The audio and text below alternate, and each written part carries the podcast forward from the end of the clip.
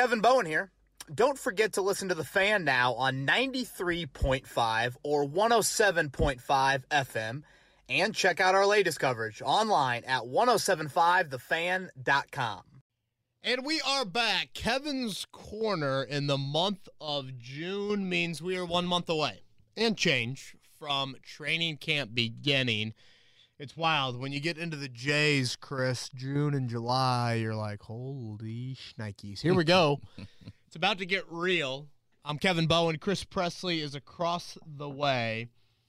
And uh, we are now in the second week of open OTA sessions. The mandatory minicamp will come next Tuesday, Wednesday, and Thursday. We're coming at you Thursday morning. And uh, again, still voluntary right now. Things will get officially mandatory next week. And that's it. Veterans will then head their separate ways for about a month and a half before training camp at Grand Park begins. Chris Presley, uh, your 500 weekend. My 500 weekend was well. Went to uh, Lake Freeman up in Monticello, Indiana, just northeast of Is Lafayette. that Indiana Beach? It is in that area. Yes. Indiana Beach still alive? You know, I, I'm I'm not very sure. I was You didn't venture over there. I was uh, asked to attend, and I did so. Um, and it was good. It was we just went up one one day, and then had a race party the next day, which I both know. Both of our drivers that we picked last week did not win, but it was a spectacular race to Yeah. not only watch, but in our field, since we are the flagship station, to listen to. Um, we listened on 93 WIBC the entire way down from Lake Monticello and uh, or, or Lake Freeman, and yeah, it was had a great weekend.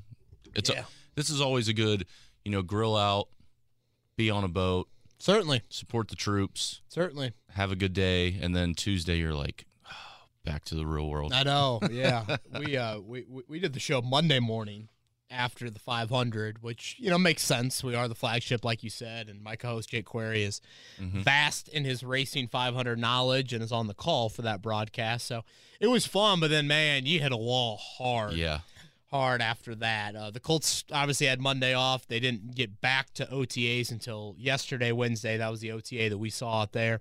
Um, today on Thursday, I believe is their fifth. I think tomorrow is their sixth. And then next week, seven, eight, nine. And that will wrap up, again, the offseason program. So, Twitter questions per usual. Um, and when we get late into the summer, I've got a few kind of topic ideas. You know, we're going to recap OTA 2 on today's pod. Yep. Uh, we're going to recap in the mini camp, of course, next week. Uh, if you guys have any you know fun topic ideas you want to throw at us, late June, early July, uh, we'll probably take a one week break. I know some years we haven't done that. I think it's probably good for you guys hear my voice way too much uh, outside of the podcast, the morning show. So we'll probably take a break over July 4th. But um, I've got a couple of what I think are you know kind of different topic ideas, very off season centric topic ideas that we can talk about. But if you guys have any as well, feel free to message Chris or I. Um, all right, let's get into what I saw yesterday. And right now, the most prominent topic is Kenny Moore. So let's start there. I guess what I saw is I didn't see Kenny Moore. So that's a little bit of a change, Chris. We saw him last week. We did not see him this week. You guys know full well that I often use the phrase deadline spur action. Next week is a bit of a deadline. If Kenny Moore doesn't show up to minicamp, per the CBA, he can get signed or excuse me, fined north of ninety thousand. I think it's fifteen thousand for day one. I think that jumps. I think that doubles for day two. And then if it goes a third day, I think it's like in the 45, 46,000 range. So um, 90,000 to 99.999% of this listening audience and the two people on these mics is, uh, yeah, that's a lot of money to a guy making six or seven million. It's something, um, but it's probably more of just the message that you're sending either party, whether the Colts choose to find him or Kenny Moore says, no, I'm good with not showing up for that. So it'll be interesting to see how that plays out. You know, part of me, Chris, thought yesterday, is this Kenny Moore taking another step in this? You know, last week he was present. Did his agent see, oh man, people think this is a cordial holdout? People think this is a friendly holdout? Watch this. You know, we're going to take it a step further. These are all ideas kind of popping in my head. yeah. Uh, but again, deadline spur action, and the most important deadline will be whatever day one of training camp is. You know, ne- next week. I mean, there are guys. Chris, I, I bet there's you know half a dozen guys that'll hold out of a mini camp this year around the NFL. Like just kind of somewhat of a common thing uh, with guys. So. Um, you know, Khari Willis isn't here. Yannick Ngakoue aren't here, isn't here either. Uh, you know, Colts are communicating with them. and Ngakoue does his own thing. I think the Colts are good with it. Obviously, he's been in Gus Bradley's system. Not sure on the Willis absent there. Um, but yeah, I just wanted to kind of get the Kenny Moore thing out of the way. Mm-hmm. I don't know if we have Kenny related questions. If we do, we can expand on it there. But uh, my thoughts certainly shared that last week. I'm still not overly concerned about this. Um, how Chris Ballard handles it, I think, will be telling. You know, you are setting a precedent in the decision that you make here. Um, so I think that will be something to keep an eye on. Did, did we get a Twitter question on we that? do. Okay. Yeah, Daniel has one later okay. in, in, Twitter questions, yes. Let's uh, hold off on that. You know, the good injury news yesterday and, and the surprising one was Julian Blackmon. Yeah, Chris, we, we probably use the phrase fast healer, and we don't even know what that means at times boy, it seems like Julian Blackmon is that. Right. I mean, we're talking. I think I did the math yesterday. Seven months and ten days removed from the torn Achilles, and he's out there doing backpedaling stuff. Which to me, with a torn Achilles, that would be kind of one of the final things you would want to do. Uh, that was it from a positional drill standpoint. But I mean, day one of training camp, certainly the start of the regular season. I would say Julian Blackmon's going to be in the starting lineup. And again, you tear your Achilles on October, I think it's 21st of last year. That is not a guarantee by any means. You know, you just listen to Blackmon and you're just reminded of this is a dude that gets it. Mm-hmm. And this is a dude that he really marries two aspects to playing the game that you don't often see married together for a player. Julian Blackmon makes everyone in that organization sleep better at night, knowing he's back there as kind of the center fielder. So he's trustworthy. Well, when you think about trustworthy people, Chris, and this probably goes in just in general, but let's, you know, obviously football players in this case, if you're trustworthy, you you probably don't seek out a lot of plays. You probably don't you aren't the most overly aggressive playmaking type of guy back there. Um, you probably aren't as much of a risk taker. Yet Blackmon's been a really high end playmaker for you at every level. I mean, yeah. you know, plays at the line of scrimmage, plays in the middle of the field, certainly plays at the back end as well.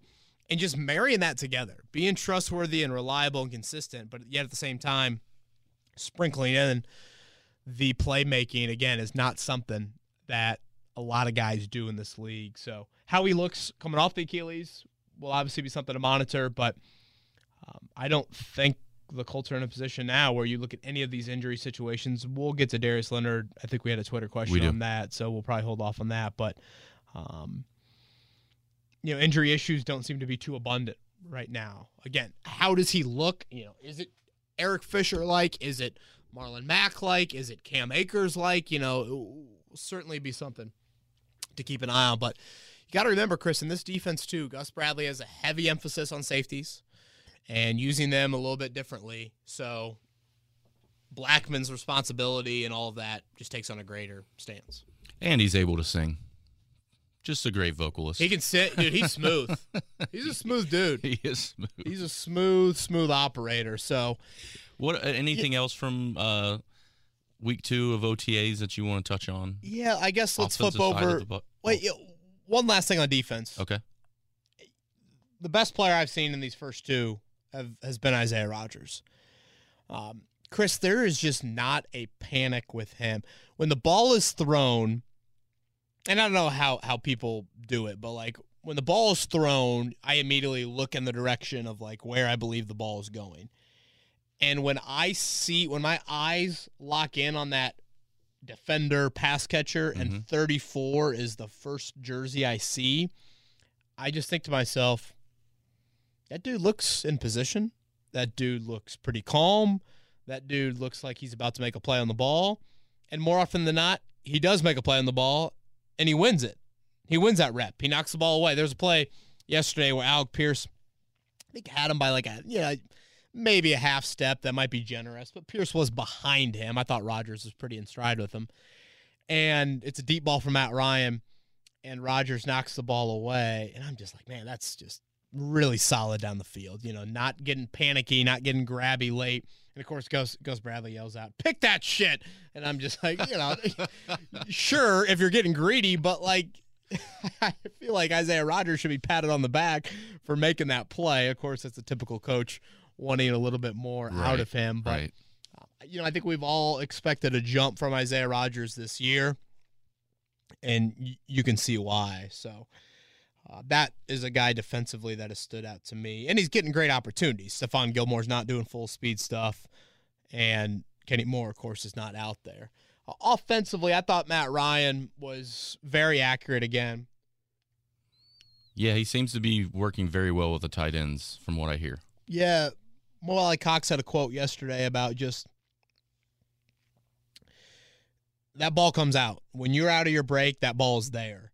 And I watched Ryan yesterday, and the thing that I noticed several times is, and we've heard this in the NFL, and it's probably easier to see like on film or an overhead shot, the all 22 shot, but you hear the phrase throwing guys open you know, if you wait till Michael Pittman turns around and flashes his hands, that is too late. Nick Foles did that yesterday with Nyheim Hines in the red zone. I, I think it was Hines and Sterling Weatherford, the the rookie safety turned linebacker from Cicero, hmm picked that ball off and was gone.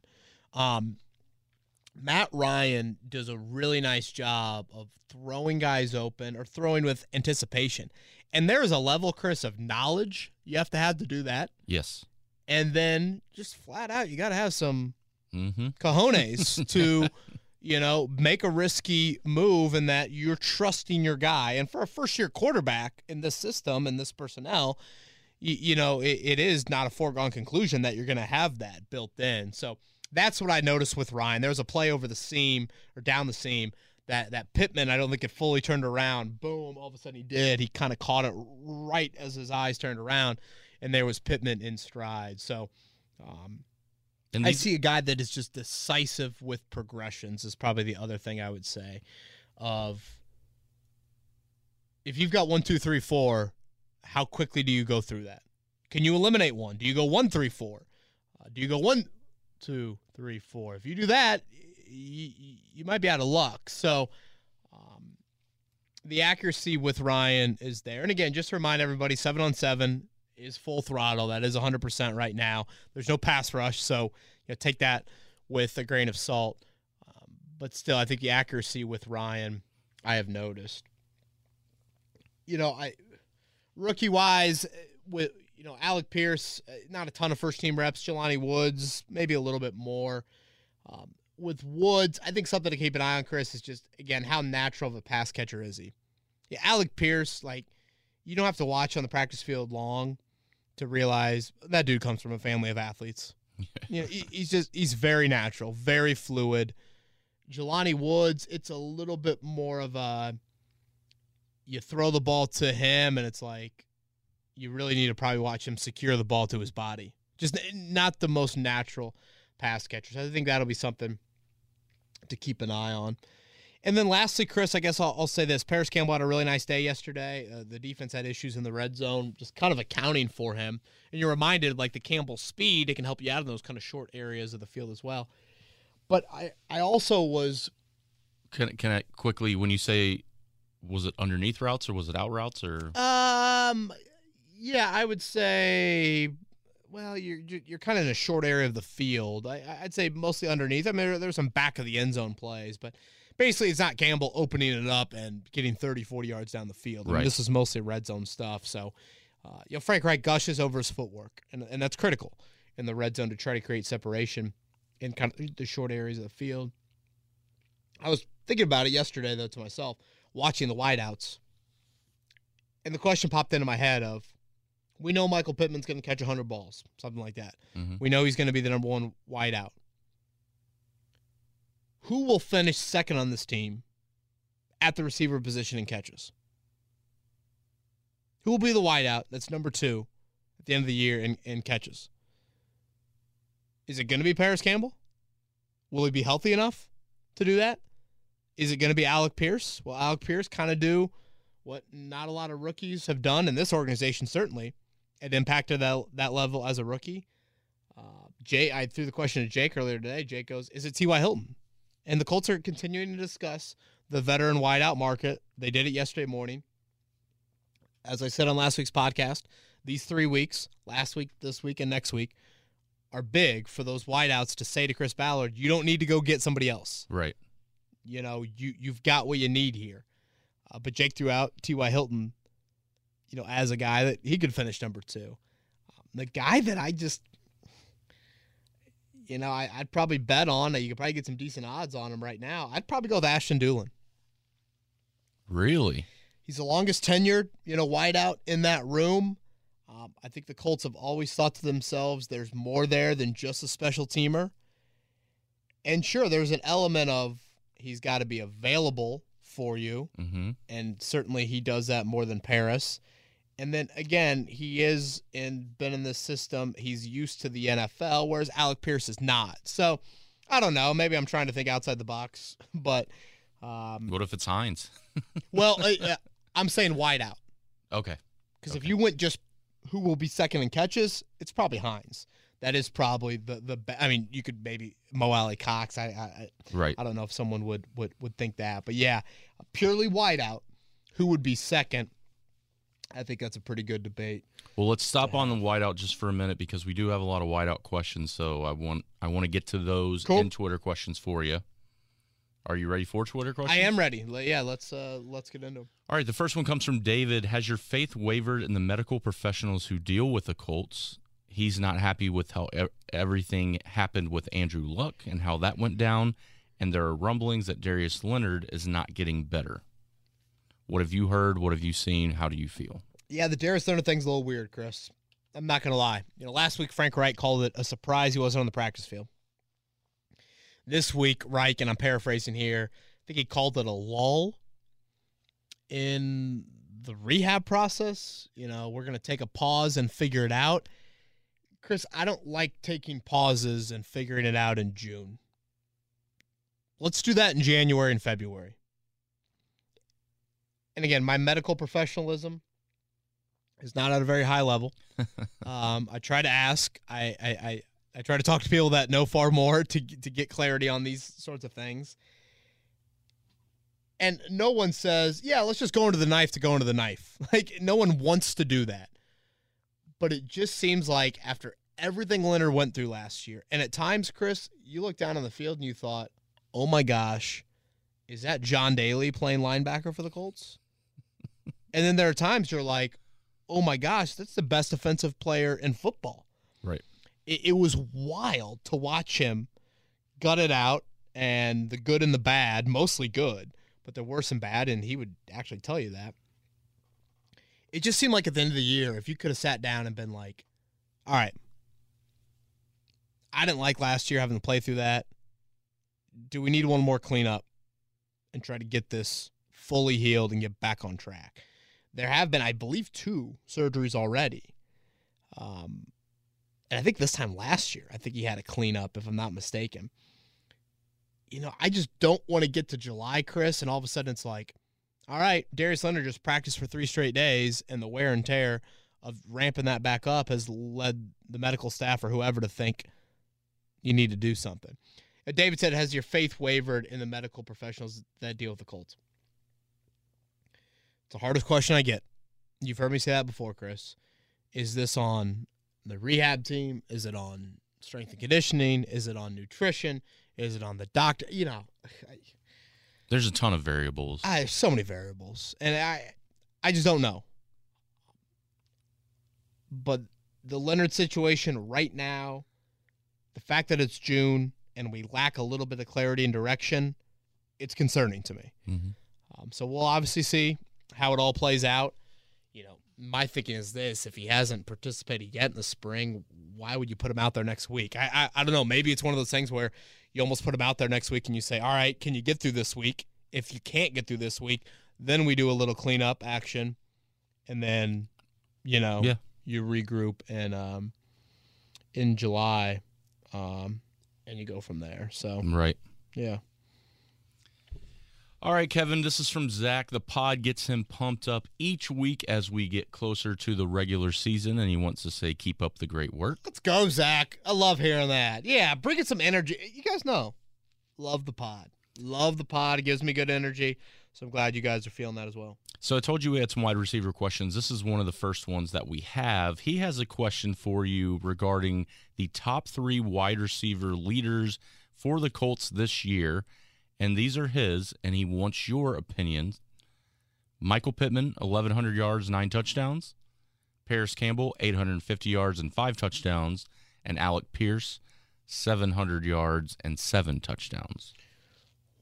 Interesting. Um Okay, give those to me again and while you do this, I'm going to try and look up Okay. Um a, a a stat here. So he is saying the top 3 wideouts for the Colts. He said receiving leaders, but I'm guessing it's going to be because we talked about how Hines might sneak in there a little Yeah. bit. So we'll just stick wide out. Okay, and, and give those numbers to me. Pittman, 1,100 yards, nine touchdowns. Campbell, 850 yards, five touchdowns. Pierce, 700 yards and seven touchdowns. Okay. Chris, I um, just pulled this up real fast, and I've gone back to the 2010 season to see the last time. Basically, I've just looked up the numbers for Colts wideouts over that span. Mm-hmm.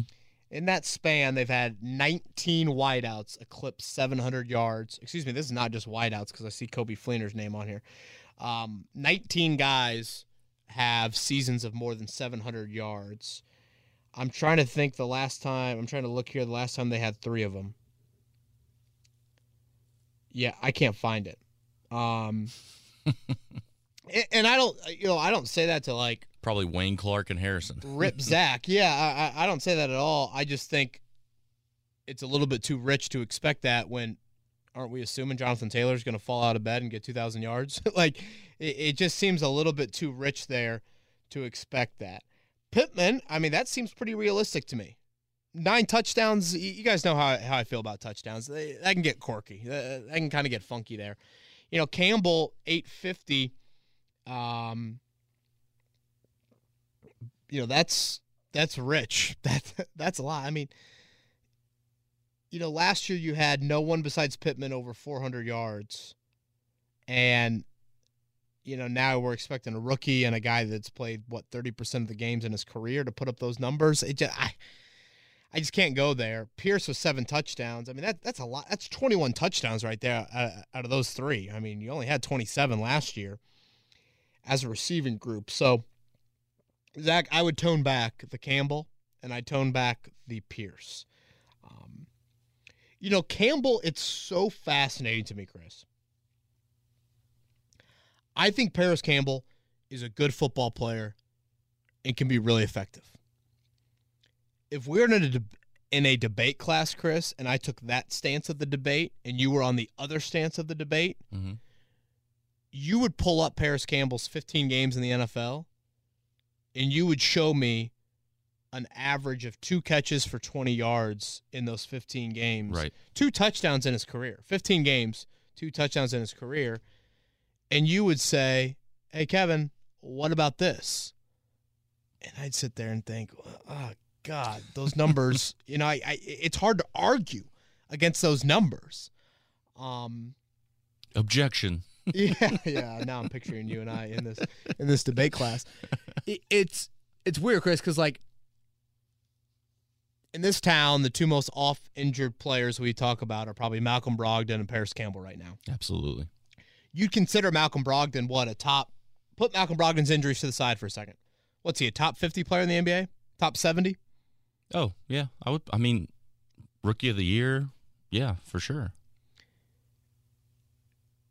you know, you can't even call Parris Campbell a top whatever wideout. You know, it's just like it, it based off his numbers. You know, based off his. I mean, Campbell or Brogdon's giving you what twenty a night and seven assists and six rebounds and like, mean, those are very impressive numbers. Campbell, it hasn't been that. So it's almost like we are still in this stage with Campbell of yes, he's got to stay healthy, but then Chris, then he's got to string together two or three six for 72 yard football games before we even go there with him. So um, I I understand if former second round pick and a healthy offseason and Matt Ryan should help him and all of that, but if I'm betting, Zach, I I, I would be taking the under on that uh, with Campbell and probably with Pierce as well. I mean, that's a lot of receiving yards that you're talking about with those three guys when you, we think Hines is going to play a big role, and obviously Jonathan Taylor Mm-hmm. is going to do Jonathan Taylor things.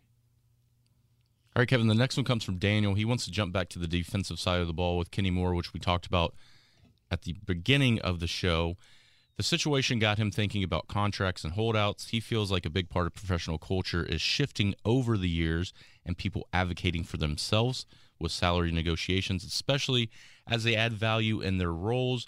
Are these situations with the NFL players really different than that? He feels like generally they're looked down on way more for some reason, with people calling them greedy or selfish at all. Thanks for all the Colts content each week, as always. Yeah, I appreciate that, Daniel. I think it's a really good question. Um, and it's always just kind of a difficult thing with athletes, Chris. You know, we are, you know, calling them out for doing something that probably in our profession we all have done at some point in our lives, trying to want more money, trying to ask for more money. Obviously, the scale that they're on is a far different scale than the scale of what what we are on. I think something I'm reminded about about Kenny Moore is this. Kenny's extremely prideful. His entire life, he's been told he's too short, too small of a school, didn't get drafted. You're five nine. You went to Valdosta State. He's already been cut once in his NFL career. Hell, Chris Ballard didn't want him here initially. You know, it, so I say all that to say that the reason why Kenny Moore has turned into this type of player is a lot of he's been slighted and he kind of wants to say, I'm going to stick it to you and my work ethic is going to be at an astronomical level and I'm going to get to, you know, levels that other people don't think I can get to. Um, and like I I understand where Kenny's coming from. I mean, both my parents are former teachers, Chris. If they were ranked like if they were the 27th paid teacher in a school district and yet they feel like their teaching was at a higher level than that, Mhm. they'd be frustrated. Uh, my wife, you know, has worked in sales. If you were the 27th sales paid as a 27th salesperson in that market, but yet you've put up some numbers that are should be in the top 10, top 15, um, I, I I understand where Kenny's coming from. Um, I'll go back to what I said earlier. I, I can't see this lingering too deep.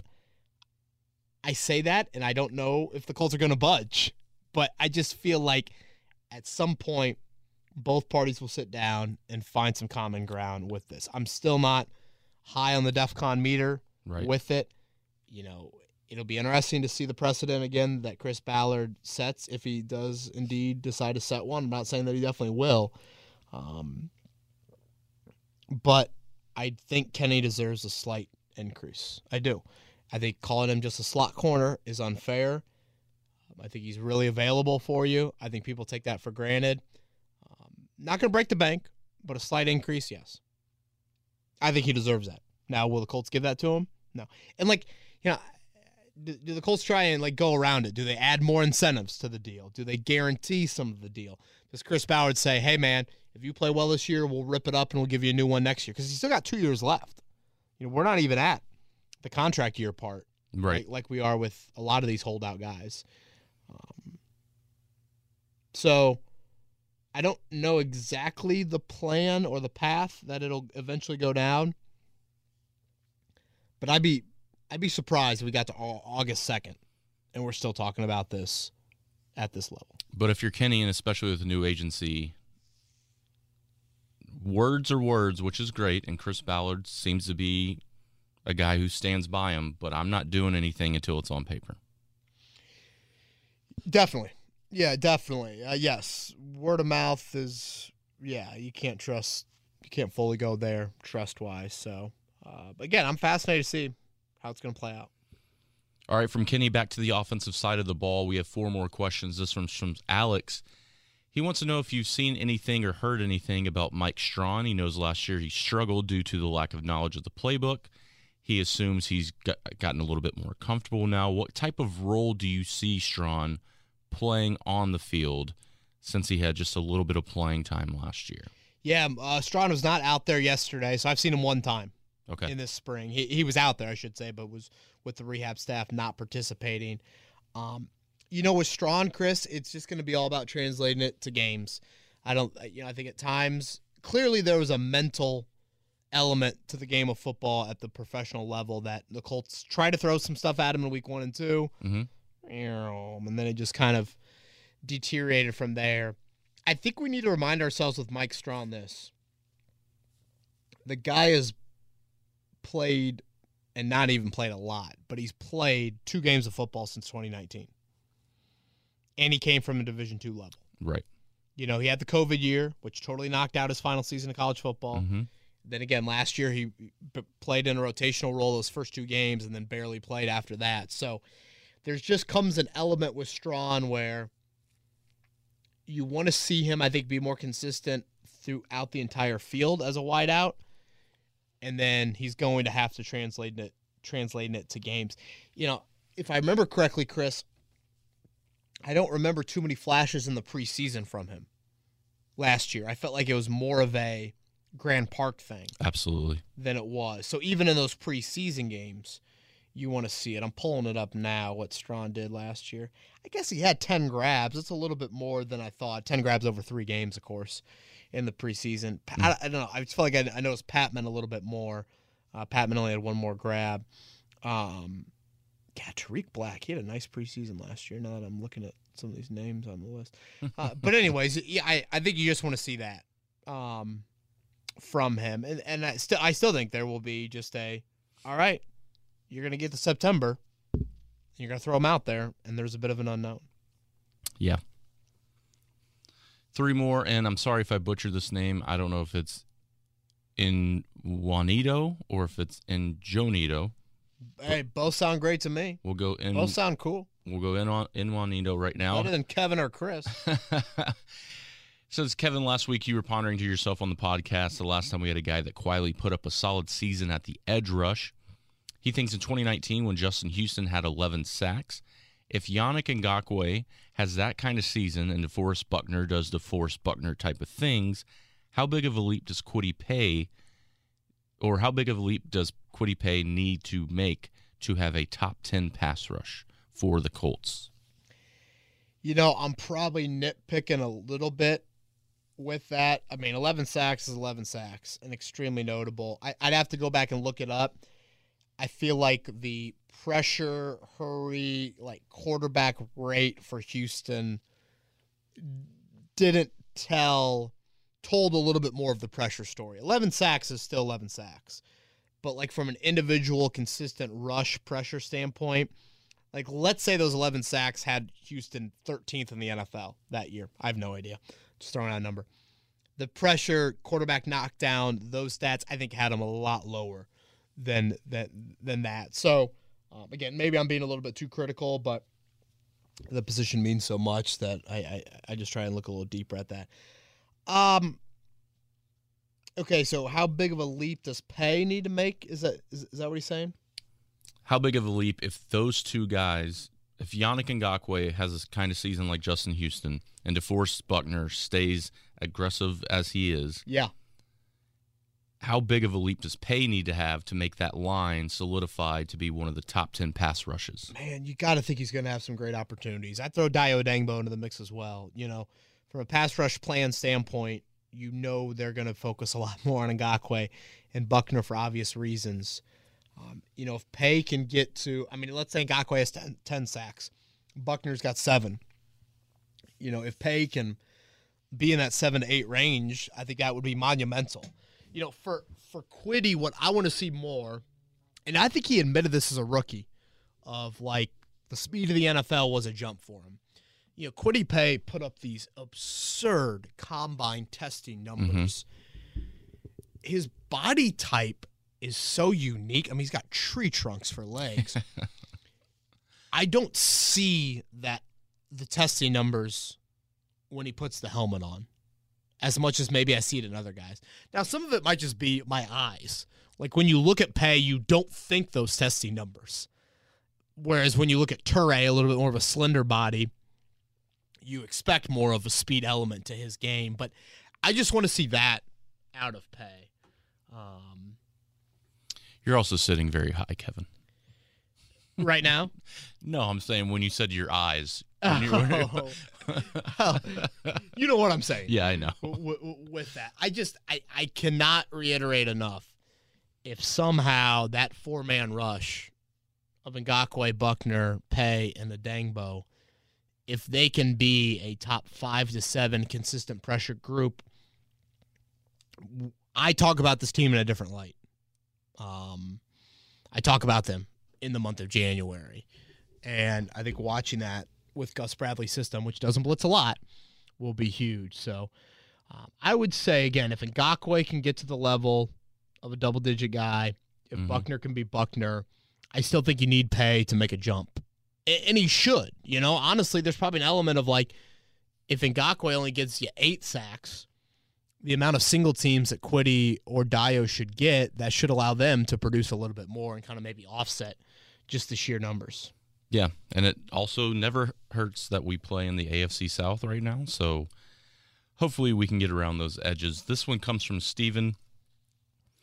Back to the defensive side of the ball, back to Kenny Moore. What are your thoughts on trading him? Could we and what could we even get for him? He doesn't like that he he Steven, and this is Steven's words, feels like he's being a diva about this and thinks it's a big point in a cornerback's career how he handles the situation. Yeah, you know, this is honestly a question along these lines. I got a, f- we got a few of these, Chris. Um, I could imagine. and I get it. When you're a fan and you see a player holding out for financial reasons, I fully understand the venom that comes with that, the little bit of anger, the the greed that you think is there. Um, again, I'll go back to what I said earlier about Kenny. What makes him so good, I think, is him always being slighted, and now he's gotten to a level. Did you see his emotion last year on Hard Knocks, Chris, when he got elected to the Pro Bowl? Yeah. spoke volumes to me about what that meant. Not every guy reacts that way. And not only his reaction, the team's reaction. And they know what it meant Right. to Kenny as well. Um I'm also going to remind people we are still in the voluntary part of the offseason. You know, we are still a ways away from this reaching a higher level in my eyes. You know, I had someone ask me you know, thoughts on trading Kenny Moore, Steven says here. First off, Chris, as much as I think Isaiah Rodgers has done a really nice job, it's mostly as an outside corner. Who, who are you playing at corner? right. You know? Like, this is not a team that has a, an abundance of depth at corner. I don't think Stephon Gilmore's playing 100% of those snaps. Um, what's the future there at corner? Gilmore's 32 years old. Um, you know, I'm trying to think back. Now that you've traded away Rock, Marvell Tell got cut last year. He's back. But, like, who are the corners you've drafted in early rounds that are like, oh, they are part of the future? Obviously, you feel like Isaiah Rodgers is part of that but it hasn't been a popular position you've drafted early, and they're still here. Rock, of course, Yeah. is no longer here. Um, so yeah, Steven, I, I I'm not even I'm not there whatsoever with Kenny Moore right now. I think he's a valuable guy. Um, I think you've got the cap room to give him a slight increase without you know breaking the bank and without really hamstringing you moving forward there. So yeah, Steven, I'm not there. Sorry.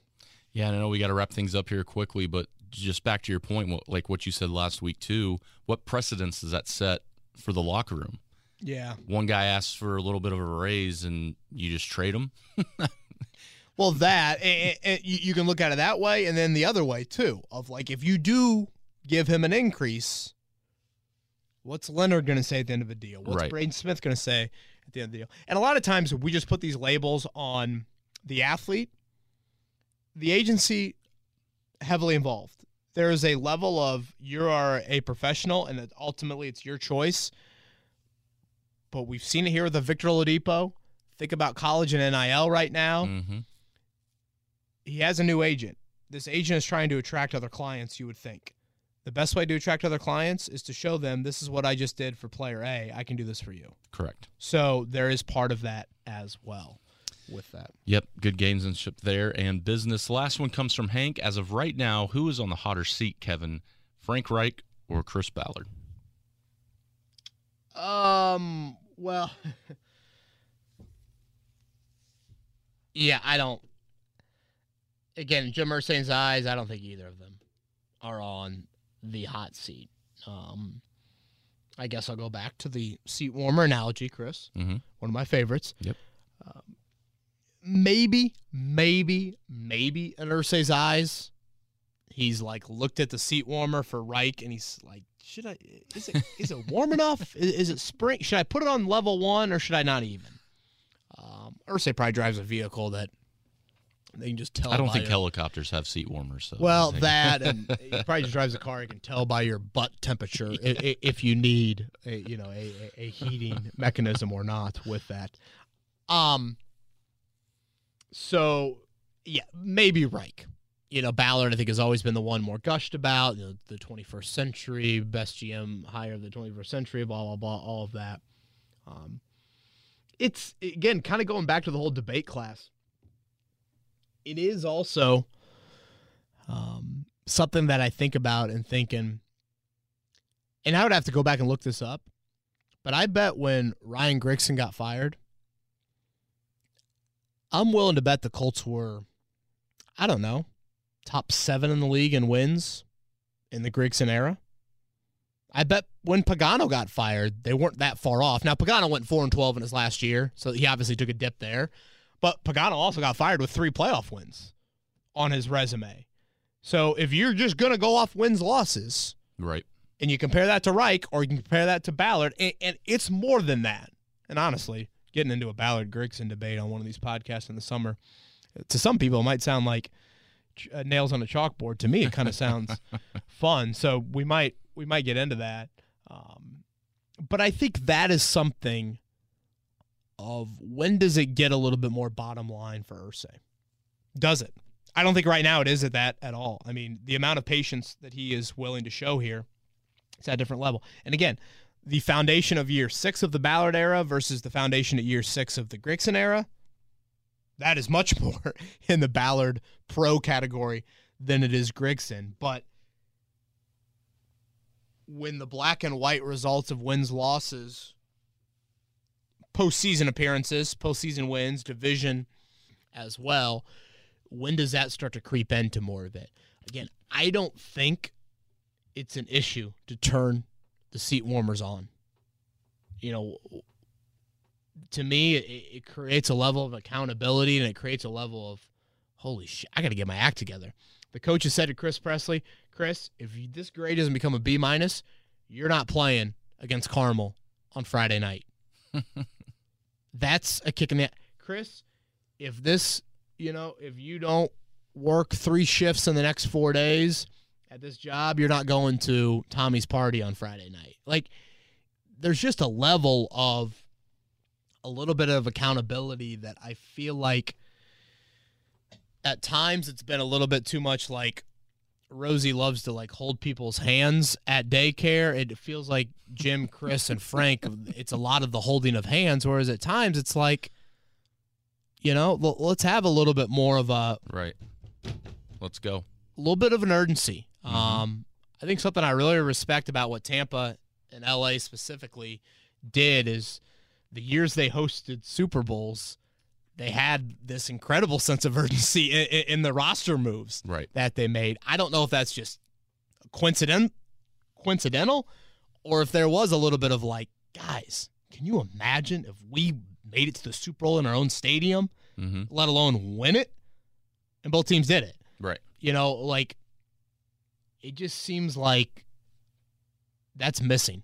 You guys have heard me say I feel like there's a lack of edge and a fire missing with that. And I think we saw it at the end of last season of a level of complacency that crept in there. So, uh, again, in my eyes, turn the seat warmers on.